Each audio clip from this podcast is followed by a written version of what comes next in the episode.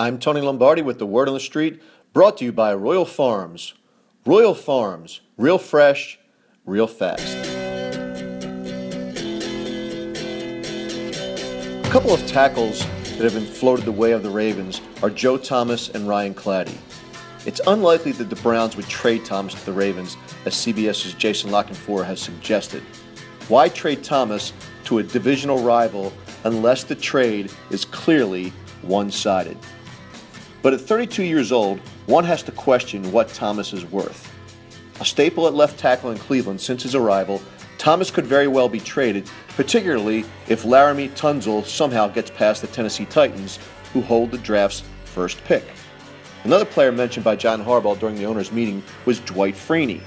Once again, if the interest is genuine, would the Ravens float the name, particularly the usually tight lipped Harbaugh? And if the Ravens were so interested in Freeney, why didn't they sign him last season instead of the quickly discarded Jason Babin? I'm Tony Lombardi.